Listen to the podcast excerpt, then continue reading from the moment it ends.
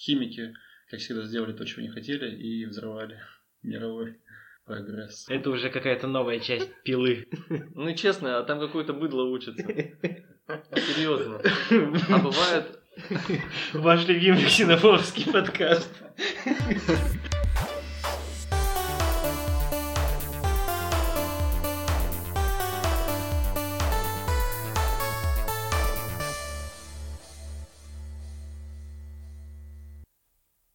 Всем привет! С вами популярный подкаст, выпуск номер два, и его ведущие Никита Шевцев. Максим Мазурин. Я Ахмадеев Альберт. Мы немножко сонные с утра, потому что записываем этот выпуск пол одиннадцатого. Еще немножко хотим спать. Но все же решили поделиться с вами очень странными, интересными и просто прикольными новостями из мира науки, которые мы хотели бы обсудить в этом подкасте. Я думаю, вам понравится.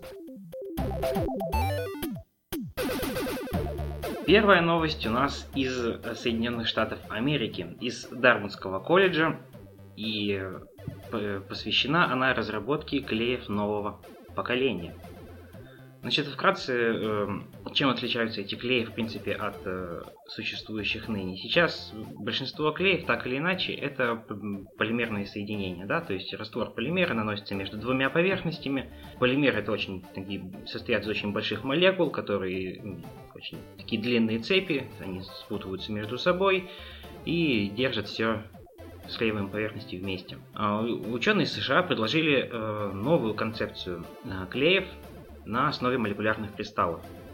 Значит, э, в чем проблема а, существующих клеев? В том, что когда две поверхности склеили, если нужно их потом расклеить, нужно э, совершить какое-то механическое воздействие, как-то их расцепить, а клей, который остался на поверхностях, надо его как-то удалять.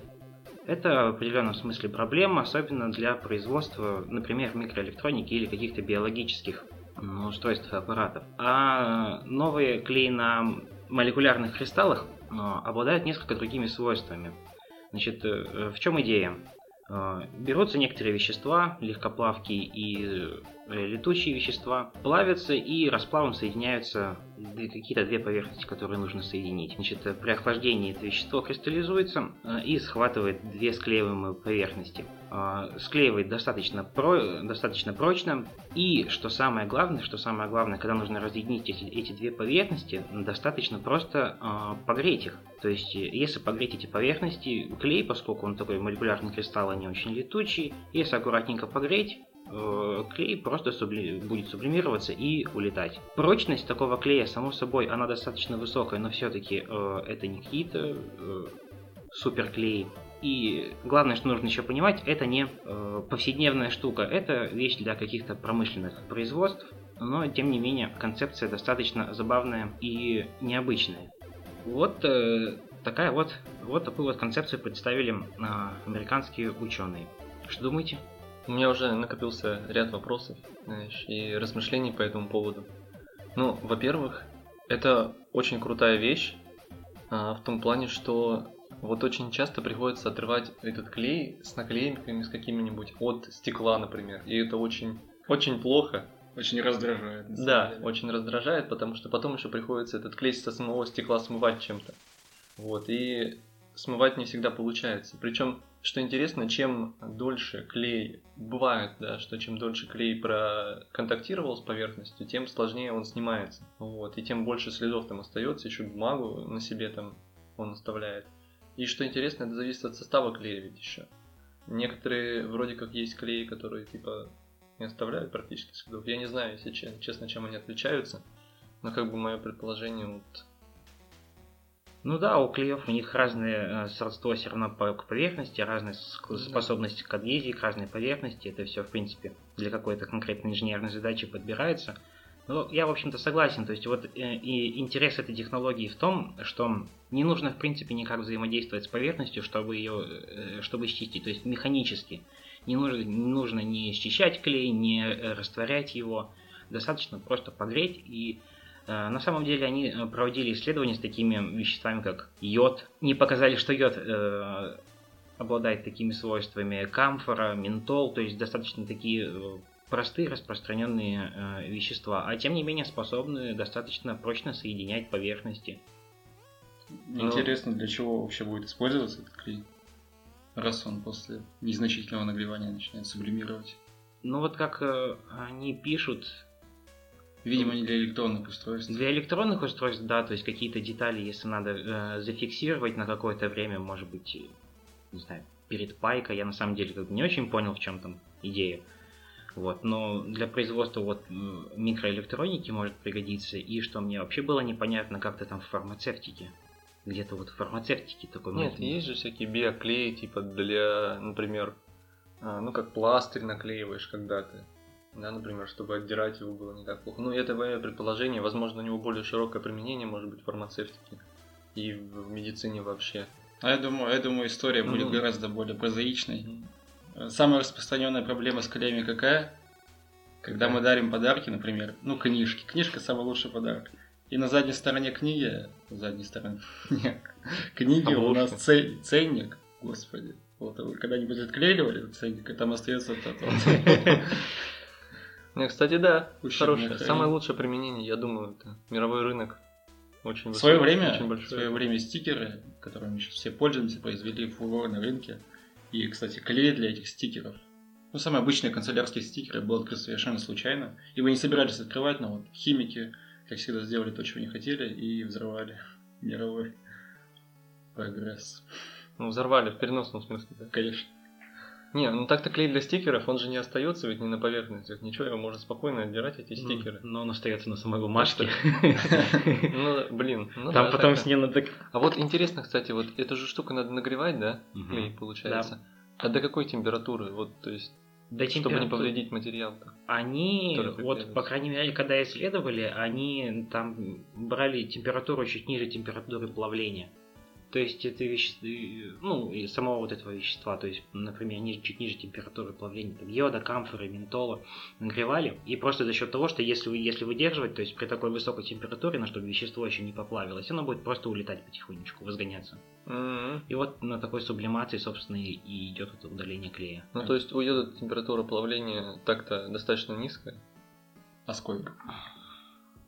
Так, мы такие вопросы не задаем. А я такая в пустоту. Ну нет, я кристалл едоч получал, но, по-моему, они типа там градусов 40, что ли, так уже... То есть возгонка при 40 градусах? Ну да. да. Нет, у него, у него возгонка, надо фазовую диаграмму смотреть, я сейчас не помню. Возгонка у него где-то на 120, по-моему, градусов. Но вот если взять, например, я точно помню, у ментола низкая температура плавления, у камфоры тоже не очень высокая, то есть это Да, главное, чтобы, короче, выше 25 было, и там, ну, как бы, градусов я не знаю, 40-50.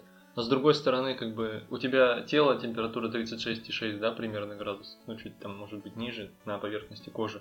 Ты когда прикасаешься к этим, будешь в бытовых вещах, у тебя он сам будет отклеиваться.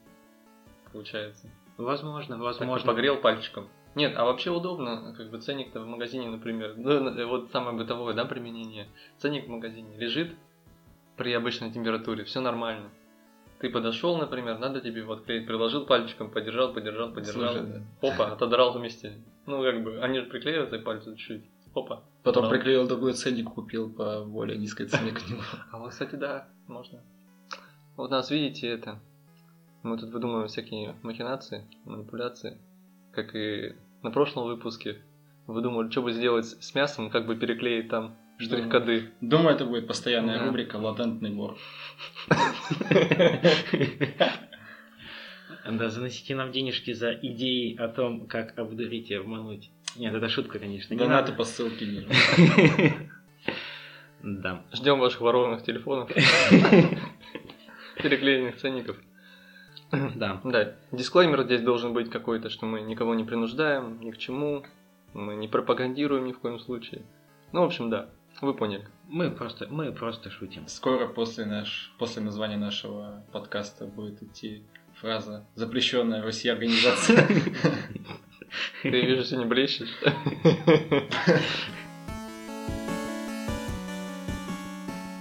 Ну, давайте тогда будем двигаться дальше.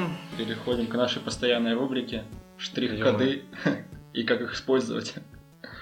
А, на сей раз новость о штрих-кодах пришла из Австралии, из Сиднейского университета. ученые продемонстрировали невероятную тонкость своей изобретательной мысли и сделали а, штрих-коды уже наноразмера, а, синтезировали они их из особых комплексных соединений редкоземельных элементов. И вся особенность этих штрих-кодов состоит в том, что они а, выращены из растворов, то есть обычным смешением, последующими многочисленными нагреваниями, перегонками, экстракциями. И в итоге мы получаем набор а, выращенных в одном направлении, то есть они такой цилиндрической формы, а, структур слоистых из вот этих самых комплексных соединений. Свою длину они составляют примерно 42 нанометра, Основное применение этой технологии ученые видят в отслеживании живых тканей организма, то есть при исследовании, во всевозможных биологических исследованиях. А, самым простым путем это вводится в живую ткань, и потом с помощью нехитрого метода уже на сегодня электронной микроскопии отслеживается в исследуемом объекте. Собственно, новость состоит вот в том, что это стало возможным, и Простое отслеживание будет осуществляться с помощью телефона, смартфона, с помощью того же приложения. Возможно, оно будет работать похожим образом, которое было в предыдущем выпуске, если вы помните. Если не помните, то посмотрите наш предыдущий выпуск. Ссылка на нем будет в описании. Если у нас будет описание. У нас уже есть описание. А, новость, новость, собственно, состоит в том, что это стало возможным. Да. Предлагаю обсудить это да, перейти. У меня уже сразу же вопрос возник. Да, пожалуйста. 42 а, нанометра это длина или ширина? Это длина, это длина. То есть в диаметре они составляют там, примерно 5 нанометров, и вот в длину в длину 42 примерно. Почему они штрих-коды, то есть по ним можно их можно как-то сканировать, да, и определять? Да, да, да. А, они... У них какой-то определенный, ты не знаю, код можно. А, дело в том, что когда их облучают, там, а, ну, как в электронном микроскопе, Э, электронами, потоком электронов, они э, флуоресцируют, то есть каждая там вот эта вот частица. Поясни для наших э, слушателей, что такое флуоресцирует. Они начинают излучать в видимом диапазоне, и это становится видно невооруженным глазом. То есть это можно излучение регистрировать, да, и да, да. у каждого такого штрих-кода свой определенный спектр такой. Ну, да, это, это будет это последовательность. Цвет будет варьироваться от состава, конечно. И вот регистрируя э, вот, излучение от этих самых штрих-кодов, мы будем видеть, то есть наблюдать за какой-нибудь, за каким-нибудь кусочком, допустим, человеческой ткани. Не, ну это довольно круто. Такие штрих-коды для человеческих тканей. Ну, я думаю, что это, это больше для исследований, как бы, то есть это для, как сказать... Не для, для бытового применения. Конечно, это для отслеживания. То есть, если тебе нужно проследить за каким-нибудь участком в твоем организме ты можешь спокойно нанести. Ну как спокойно. Видимо, это только будет возможно для узкого круга ученых. Доступно. Да нет. Почему? Мне кажется, такая технология пригодится достаточно многим и ученым, и может быть это будет использоваться в каких-то тестах, медицинских анализах, э, возможно. Понятно. Если понадобится там какой-нибудь скрининг провести какого-нибудь заболевания. Э, ну, да, вообще же много заболеваний, которым могут пригодиться такое ну, отслеживание, ну, особенно если к этим штрих-кодам еще какие-нибудь биологически активные молекулы да, присоединить. И они могли бы мигрировать, например, где там очаг какой-то заболевания. Мигрируют, да, и ты там штрих-коду, потому что они изменяют свой штрих-код там, в зависимости от концентрации там, того или иного ну, вообще белка. воображение, да, дает себе. Ты смотришь, например, и определяешь концентрацию белка, там, ну, что-то такое. Мне кажется, было бы прикольно. Ну да, и изобрели еще более дорогое контрастное вещество, которое, ну, это, э, в принципе, в чем-то похож, наверное, на обычное, этот, э, как делают МРТ, КТ с контрастом, с контрастным веществом.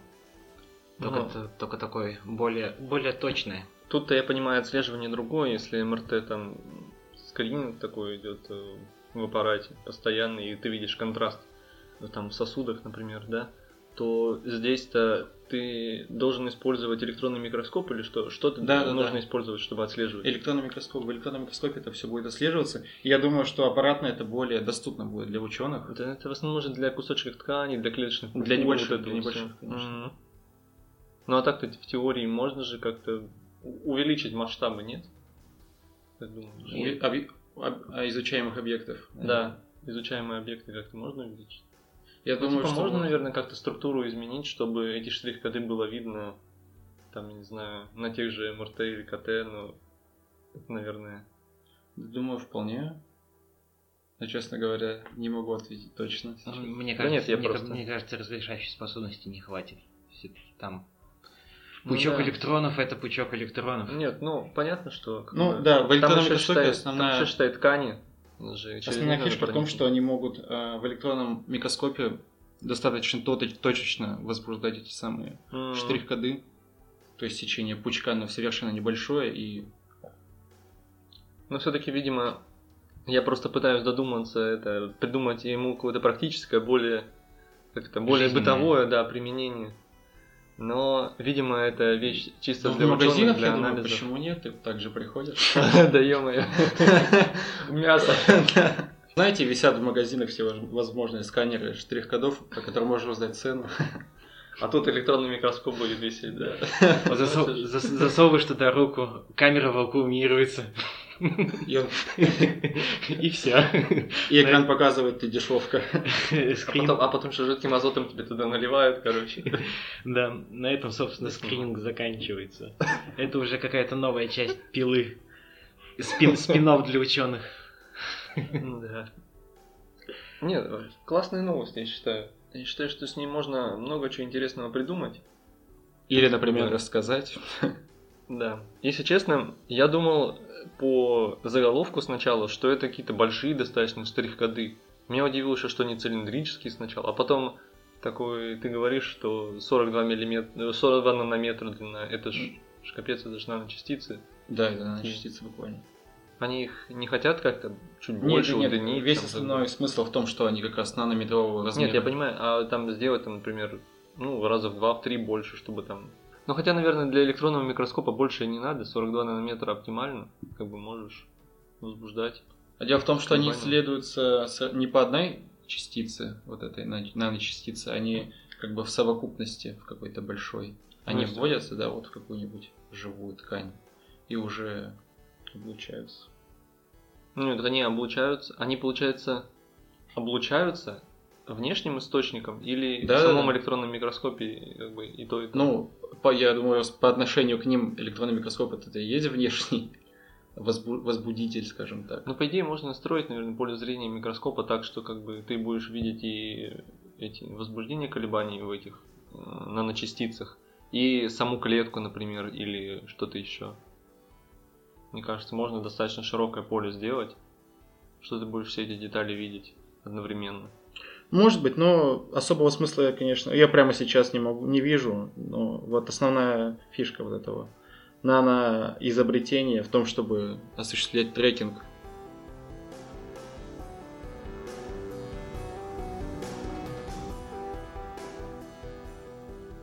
Ну, давайте тогда перейдем от химии и физики к более чему-то приземленному и понятному.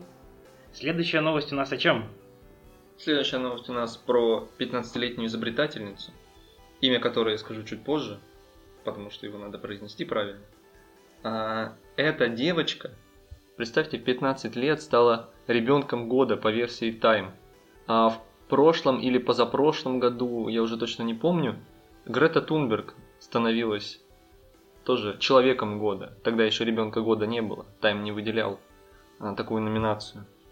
Но Грете Тунберг на тот момент было 16 лет, а этой девочке 15. И она отличилась не экологическим активизмом, а, внимание, она изобрела технологии для борьбы с загрязнением питьевой воды, наркотической зависимостью и кибербуллингом. Вот так-то. Зовут ее Гитанджали Рао. И живет она в Денвере, в США. Ну, естественно, как бы не коренная она американка. Но это ничего не меняет.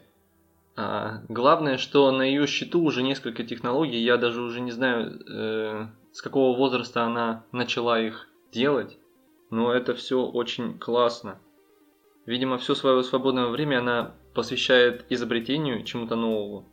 Она написано, что сделала множество а, технологий, множество изобретений в самых различных областях, включая устройство, которое может определять свинец в питьевой воде, что, между прочим, очень актуально, потому что выбросы выхлопных, выхлопные газы из машин, они содержат достаточно много свинца, который может оседать в сточных, ну, оседать на земле, попадать в сточные воды и, соответственно, потом и к нам, в организм. А также, что приложение расширения для Google Chrome, которое использует искусственный интеллект для обнаружения кибербуллинга, киберзапугивания людей. Вот так.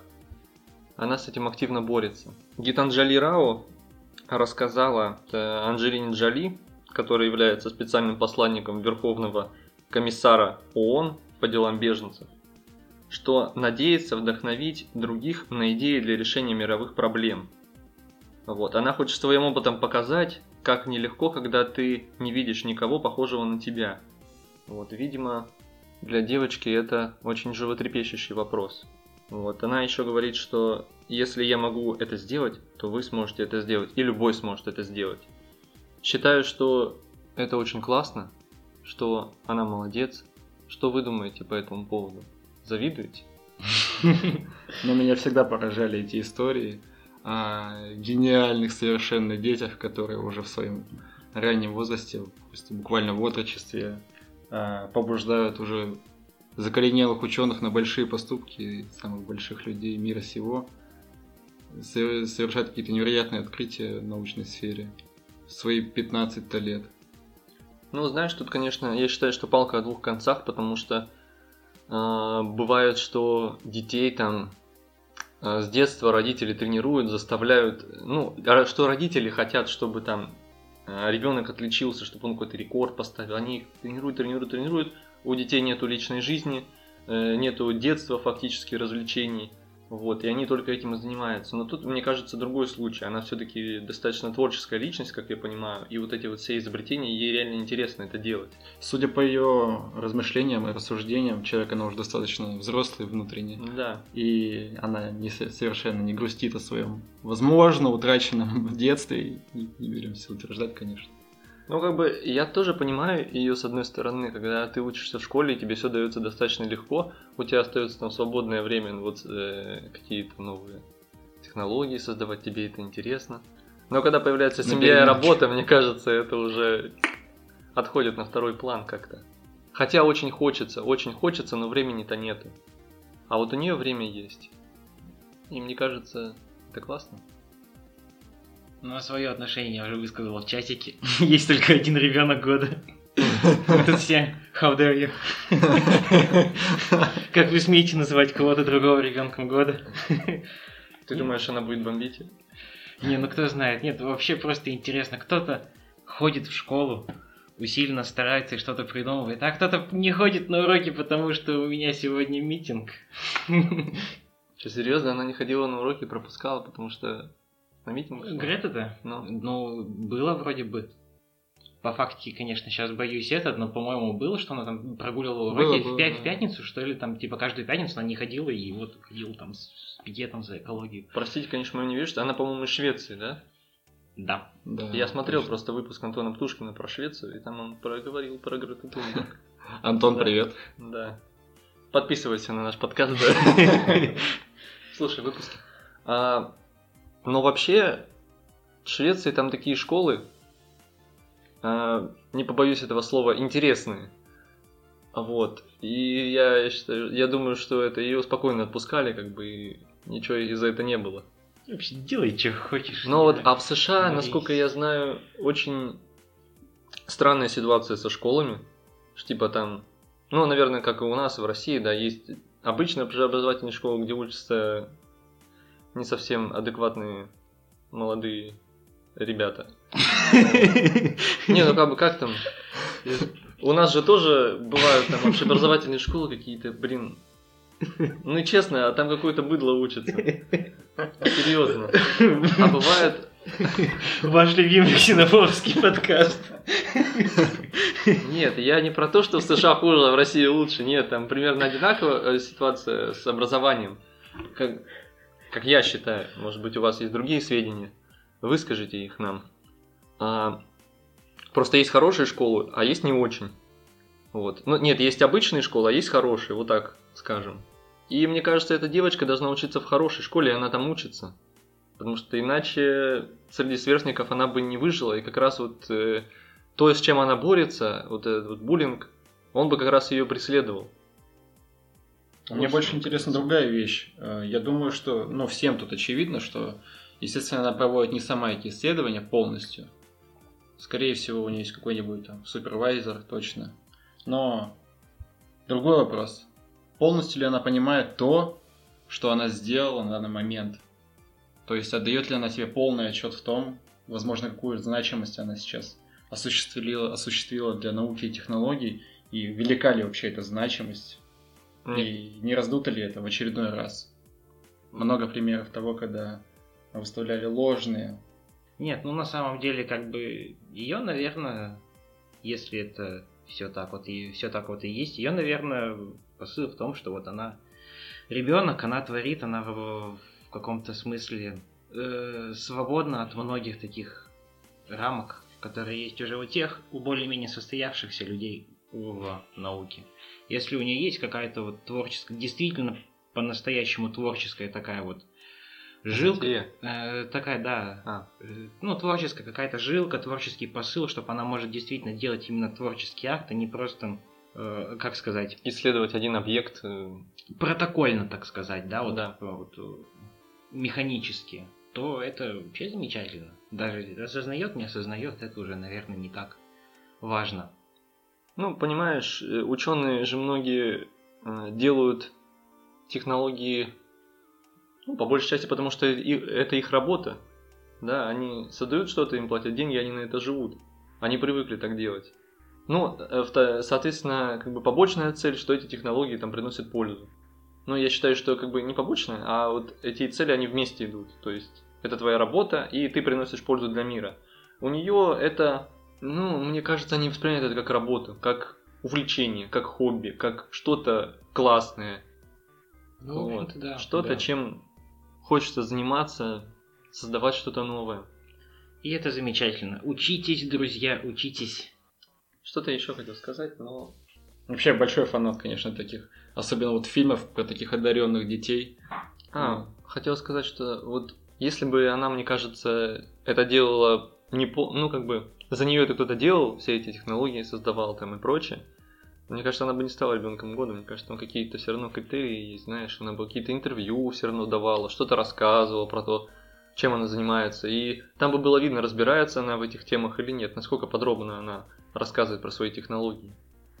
А еще я видел несколько там фотографий э, с разных выставок, ну, и конкурсов, не выставок даже, конкурсов, где она с призами. Так что, скорее всего, она доклады это читает по этим по своим изобретениям рассказывает, как они работают. Так что я думаю, она в этом достаточно хорошо шарит. А то, что научный руководитель у нее какой-то есть, это скорее всего, да. Да. Ну, понятно. помогает ей. Сама бы она, наверное. Ну, вообще, да, я, конечно, наивно, наверное, подумал. Не, я, а тоже, что... я тоже, если честно, сначала подумал, что типа, она это все сама, но это как-то. Да. Из области фантастики уже. Это было бы круто. Да.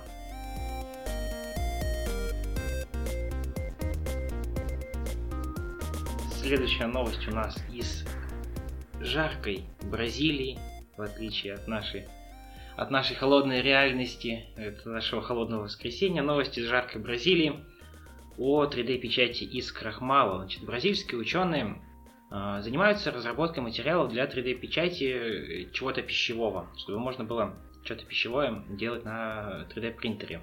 Собственно, в качестве материала выступает э, выступают э, гидрогели из крахмала. Э, проблема только в том, что сами по себе гидрогели из крахмала, это, они не очень, не очень прочные, не очень устойчивые и, э, в общем-то говоря, ничего хорошего, хоть сколько-нибудь более-менее прочного из них не напечатать, если подать просто в 3D принтер, скажем так.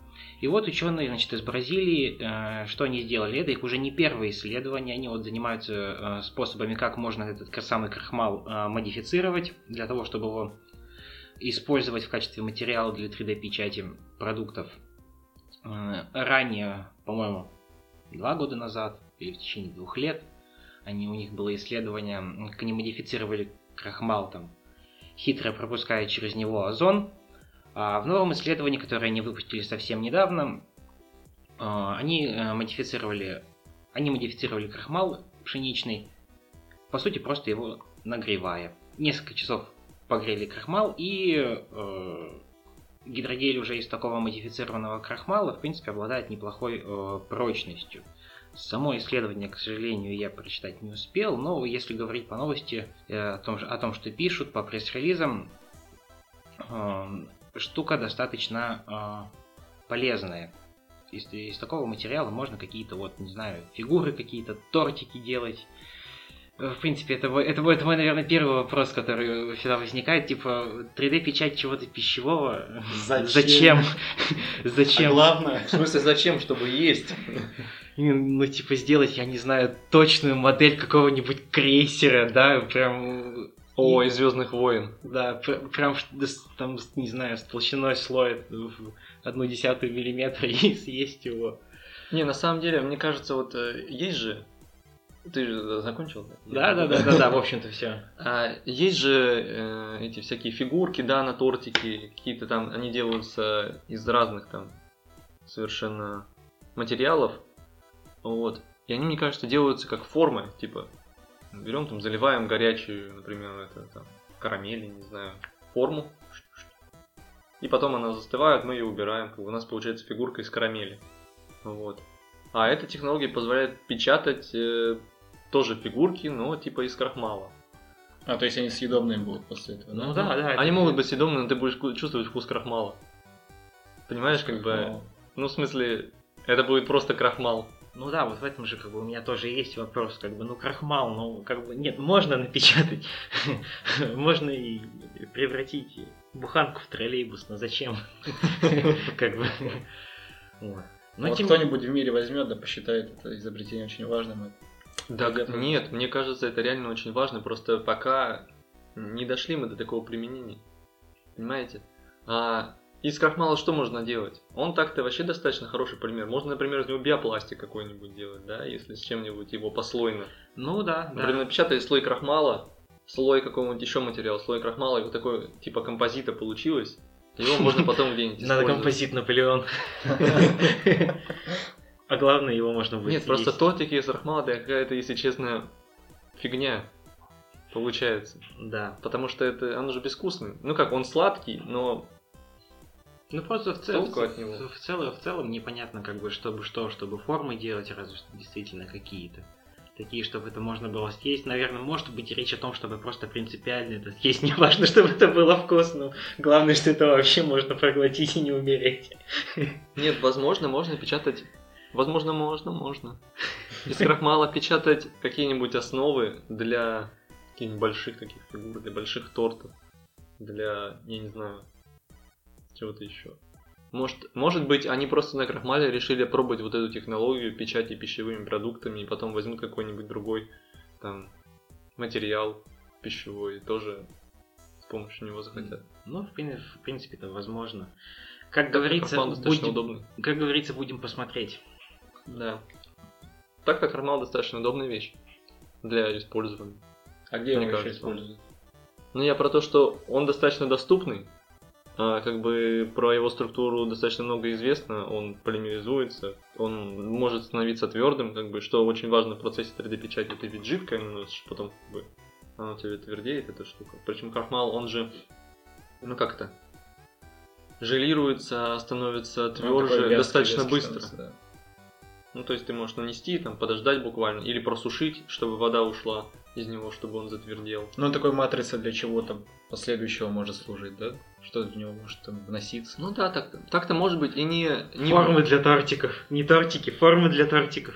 Мы разобрали же бытовые применения. Я думаю, что крахмал, он же не только в быту используется, он еще и в биолог... биологических исследованиях может использоваться, как бы как среда, там, я не знаю, как ну, конечно, подложка под что-то. Очень достаточно интересная вещь. Так. Ну да, но вообще, когда как бы это вот исследования, когда такие появляются, они прежде всего акцентируют внимание именно на пищепроме. На, да, на пищепроме, что это как бы вот для пищевой промышленности. Хотя как бы, ну, непонятно. Исчезает искусство. Исчезает искусство. Скоро будем статуи, скульптуры делать тоже из... Ну, то, тоже по технологии 3D-печати вместо того, чтобы ваять из цельного какого-нибудь, не знаю. Первородного Да, камня. чтобы... Нет, каменные скульптуры не исчезнут, мне кажется. Это останется как отдельный вид искусства. Погоди, погоди, погоди, подожди. Возможно, скоро мы будем говорить, рассказывать про новости о том, как появилась технология 3D-печати для скульптур, для создания. И будем также сидеть и говорить, зачем. Зачем? Нет, а, так сейчас же уже создают, есть какие-то типа 3D-скульптуры там, печатные. Не, ну да, конечно, есть. Небольшие. И- есть и, и- и дома, насколько я помню, даже могут строить, как бы из какого-то там, тип- типа каким-то бетоном, каким-то э, тоже послойно печатать дома там. Такие технологии есть. И представляете такие скульптуры Размер через, 3D принтера, который, чтобы печатать дом. через тысячи лет такие скульптуры обнаружат наши потомки. И у них где-нибудь заголовок будет, вот мы, мы нашли скульптуру из картошки. Но зачем? Зачем это? Загадка. А потом, короче, еще 20, спустя 20 исследований они поняли, что просто цивилизация была отсталой. Потом О боже, они умственно отсталые. Послушают нас, наш подкаст и поймут. Да. И- поймут, да, что, правда. что- даже в их времена никто не понимал, зачем это нужно. Нет, возможно, мы просто с вами дилетанты в пищепроме, не понимаем, где можно использовать э, 3D-печатные основы или скульптуры из крахмала.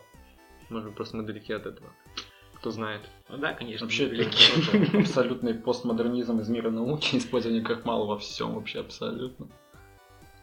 Э, Ну, да. Сделать всё Крахмал вещь, на самом деле.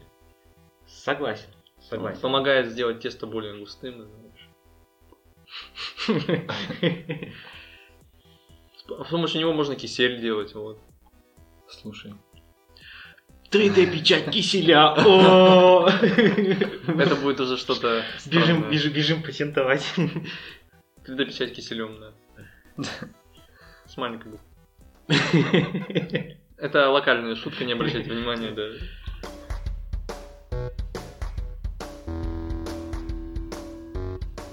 Следующая новость, если позволите, я уже перейду к ней. Она э, с первой, ну, на первый взгляд достаточно смешная, но на самом деле это очень серьезная вещь.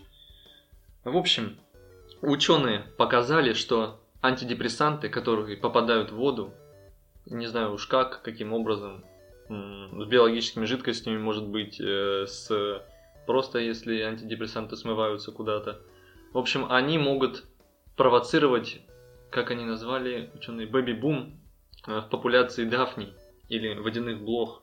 Это микроорганизмы ракообразные, которые там живут и э, в общем, они очень полезны для... Они живут в пресной воде, у них там симбиоз с всякими бактериями, там, каким-то еще друг- э, другими микроорганизмами. И они ну, оказывают очень сильное влияние на природу, на вот эту вот экосистему. Вот. И ученые обнаружили, что дофамин регулирующие препараты, вот, антидепрессанты, которые назначаются людям, чтобы поднять настроение, так сказать, ну, это грубо, для борьбы с депрессией на самом деле. А, Вот, они могут, оказывается, влиять на рост и как-то увеличение популяции дафний. А, Чтобы выяснить это, исследователи проводили достаточно жестокие опыты над бедными ракообразными. Они брали их популяцию и вводили в- им в водичку питание это дофамин Антидепрессантов туда. дофамин туда, короче, как-то насыпали, не знаю, вводили раствор дофамина или ингибитор обратного захвата дофамина, которые тоже используются для лечения там, депрессии. Ну, знаете, чтобы у вас дофамин там не в организме. Короче, больше его было. А Вот. И затем ученые замеряли, как добавление этих препаратов изменило жизненные циклы дафний, включая рост и скорость размножения. Значит, э, было две группы экспериментальные. У одной было большое количество пищи, а другие чуть-чуть голодали. И оказалось, оказалось, что, значит, ну, при в обеих группах добавление антидепрессантов оказывает влияние на жизненные циклы и там и рост, но те дафни, которые меньше ели, которых еды было меньше, это влияние было наиболее выражено. Они росли намного быстрее и производили больше детей. А, Исследователи пока боятся говорить о том, хорошо это или плохо. Это просто факт того, что Дафни едят ваши антидепрессанты и заводят детей. Не, вообще все логично, да, когда люди тоже едят антидепрессанты. И... Им хочется. Да, как бы то, тоже такая связь может быть. Как было в песне у Сплинов. Ну да, да. Люди ночами делают. Новых людей, да. Или А, но ученые не знают, хорошо это или плохо. Вот дело в том, что как бы быстрый рост может вызвать стресс в организмах дафний и может привести к их гибели отдельных особей, может поставить под угрозу их иммунитет. Вот, соответственно, при размножении тоже могут создаться а, угроза для плода, например. Так что популяция дафни непонятно, выигрывает от антидепрессантов или нет. Что вы думаете? Бесславная смерть. Улетели в Вальгалу. Подвоз антидепрессантов и давни улетели в Вальгалу. Не, ну так-то это как бы лекарства, попадающие в окружающую среду, это тоже так-то проблема для экологии. Я считаю, что. И ну, знает, важно может, изучать только- их влияние на организмы, на разные. Но то, что Дафни так прет, и, извиняюсь, с антидепрессантов ваших, это, конечно, интересно, интересно. Вообще, мне кажется, все ближе и ближе э, как-то становление реальностью сериала про черепашек-ниндзя, когда где-то что-то выкинули в канализацию, и там это размножилось и эволюционировало. Кто, Да. кто знает, что завтра э, какие таблетки завтра выкинет кто-нибудь. Возможно, это уже стало реальностью. Возможно, уже где-то в канализации живут черепашки-ниндзя и... под, под- полководцем крысой. Да, да. Бл- блохи ниндзя. Морские блохи. А вообще Водяные, дафни, водяные, они, да. они вообще вредят человеку? Это опасное существо? Ты же их не ешь, они не вредят. Хотя, может, ты их ешь, но они у тебя перевариваются. Вообще, они, по-моему, не опасны, если только они не заражены какими-то бактериями, А, которые ну, могут тебе навредить. Я просто про дафни ничего не знаю. Я думал, это что-то вроде обычных блох, которые, от которых ты чешешься. Нет, нет. Нет? Ну, вообще они достаточно большие, так что система фильтрации воды как бы их задерживает. а, то есть они теоретически могут попасть к нам в организм через воду, да? Если Ну, вода- могут, но вряд ли они тебе там навредят. Я, конечно, не эксперт. А может и навредят. Да. Может быть, я буду развиваться внутри. Знаешь, как семечко от арбуза съел. И, в общем, о- проросло. очередной повод не пить водичку из реки. Из реки. Фу, из реки. А если из-за них все будет внутри чес- чесаться? Как вообще это почесать? По-моему, проблема невероятных размеров. Съесть что-нибудь Так она у тебя переварится в желудке. Там кислоты-то. Ого-го. Ну да, там антидепрессантов нет. так что Она размножаться не начнет, да. Хотя, если начнешь принимать, в принципе. Ну, на первый взгляд, очевидна проблема, то есть как-то контролировать вот эту концентрацию сливаемых в канализацию Лекарств. антидепрессантов, да, лекарств всевозможных. А как это контролировать, даже и непонятно, поскольку человек... Нельзя запретить человеку ходить в туалет, по-моему. Точно невозможно. Не, ну вообще некоторые лекарства-то метаболизируются как бы до более безопасных продуктов. И то, что они там попадают э, в канализацию в этом измененном виде, это уже не антидепрессанты, они уже, извините, другое действие оказывают. А, а есть те, которые, мне кажется, это неизменными уходят. Хотя таких, наверное, мало, они все равно же как-то с организмом взаимодействовать должны. Там, А, а может быть, а может быть увеличение концентрации этих антидепрессантов в канализационных водах увеличивается в местах нахождения э, всевозможных психологических клиник, психиатрий, Ну, кстати, да, там Как- так, наверное, это много. как было в песне у Владимира Семеновича Высоцкого. А медикаментов груды, мы в унитаз, кто не дурак. Кстати. Вот это жизнь, не вдруг Бермуды. Да, хорошая песня, мне тоже нравится. Нет, ну вообще их концентрация это не должна быть действительно на самом-то деле очень сильно прям повыситься. То есть, если это как-то контролировать, то это, наверное, очень сложная задача будет. Да. То есть, ну, и все равно это там не завод, с которого там сливается, там, я не знаю, 20% раствор антидепрессантов в воде. Там, наверное, их концентрация действительно очень мала. И, кон- и вот контроль за этим, это прям... Ну, наверное, становится еще сложнее, на самом деле. Это будет, наверное, боль.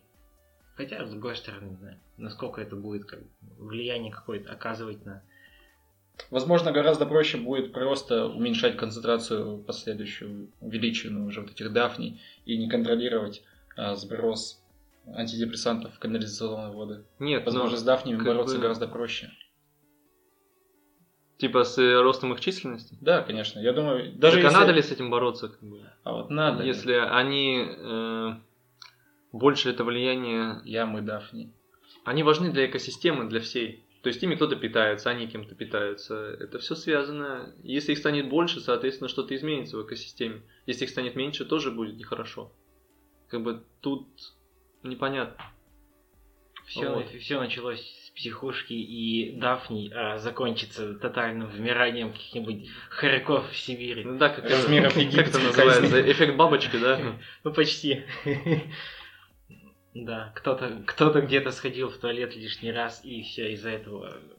Из-за этого из-за этого тотальный апокалипсис. В Сибири вымер, вы- вымер какой-нибудь редкий вид бобров. В конце концов. Какой-то жестокий. Потому что природа так устроена. Да. И такое бывает. Вообще это больше относится к погоде. К сожалению, новостей о погоде у нас сегодня нету. На улице холодно. У А, нас холодно, в Бразилии жарко, в общем-то. В общем-то, вот это... Как- вся- как и всегда. Да, Это вся погода на сегодня. Ну что, у вас есть какие-нибудь размышления? Давайте напоследок мы о чем-нибудь подумаем. Расскажем, как ваши впечатления? Впечатление о чем? Ну, не знаю, А дафни? О жизни.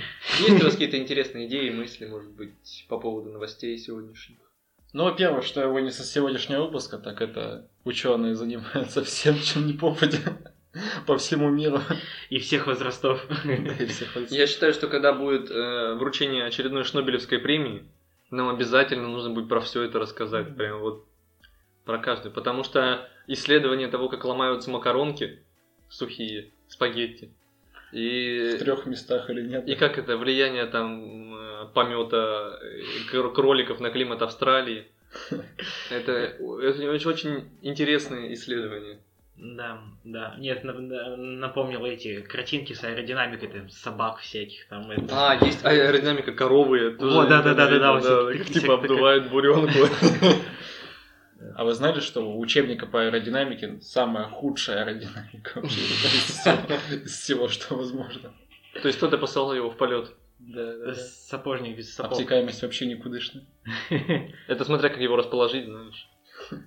Можно ведь раскрыть эти как-то обложку. Да, страница, и все, не полетит никуда. Вообще, Миша, почему-то сейчас вспомнилось сразу исследование про этот. а, было буквально ну, у него название, как э, будет ли всякое дерьмо, которое мы этот, э, добавляем Да-да-да. в графен, улучшать его электрические свойства. Да, где прям буквально говорили, что можно... э, Гуано. Ну да, помет просто птичий в графен добавлять, и в принципе у него тоже электрические свойства интересные появятся. Причем так же вырастет, как при добавлении там молибдена, чего-нибудь такого там. Да, кто-то парится, а кто-то просто, кто-то просто накинет то, что птичка прилетала. И Нет, всё. достаточно интересно такое это, а, как это называется, явление в науке, что следуешь, следуешь, о, получается эффект прикольный. Вот у меня эффект получился, смотрите, электри- электрическая электропроводность выросла у графена. Все такие, о, нифига себе, давайте мы попробуем добавить еще чем-нибудь. О, выросла, нифига себе, смотри. А мужик такой смотрит на это все, ну и что, думает. Все что угодно туда добавь, все равно электропроводность увеличится. Такой, фигакс туда, гуано. И все. Да, да, плюнул И графен, такой, о. Это как в фильме с Адриано Челентано, да? Он там какой-то сплав, что ли, производил. По-моему. Я не помню точно. Это, не, претендую, не претендую. Там какой-то он сплав производил, значит, и секретный состав, в общем, Упрощение и материал. И он что-то там всех выгонял. В общем, это типа секретный ингредиент надо добавить. Короче, плюнул туда просто. И это. А вот типа все стали. А, сталь для сейфов он делал. Вот, типа, сейфы. Вот. Я точно помню, что такой фильм есть, но не помню, как он называется. Так Пиши- что, пи- Пишите в комментариях. если вы помните. как Если у нас есть комментарии. Да. Вообще, наш подкаст должен быть доступен на всех платформах, которые вы любите. Кроме Spotify. Да. Ну что ж, а мы будем потихонечку закругляться. Спасибо, дорогие друзья, что слушали нас. Спасибо, что были с нами все это время. Пожалуйста, ставьте свои лайки, пишите свои комментарии, как-то вставляйте свои отзывы. Пока-пока.